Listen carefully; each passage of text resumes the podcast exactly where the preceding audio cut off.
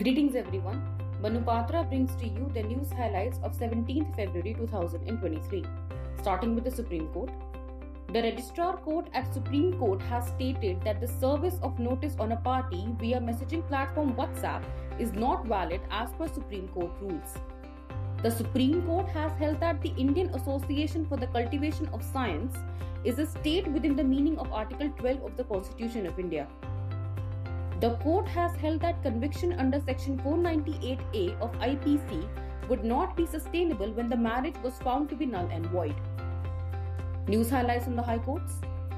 The Delhi High Court, while upholding dissolution of a couple's marriage on ground of cruelty, has observed that repeated use of derogatory words by the wife against husband and his family of such magnitude and impact as would have caused mental suffering clearly amounts to cruelty.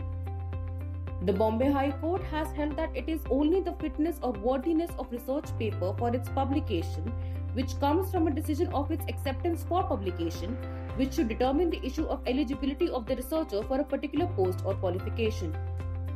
The Karnataka High Court has held that under Right to Information Act, only such information that is available and existing and held by the public authority can be provided and remarked that public information officer is not supposed to create information that is not a part of record. Other news highlights in the country Customs, Excise and Service Tax Appellate Tribunal Delhi Bench has granted Delhi Metro Rail Corporation a CENVAT credit for consulting engineer service.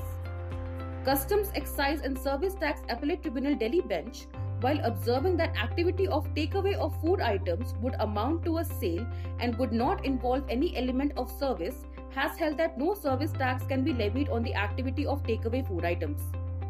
This concludes the news for today. Thank you so much.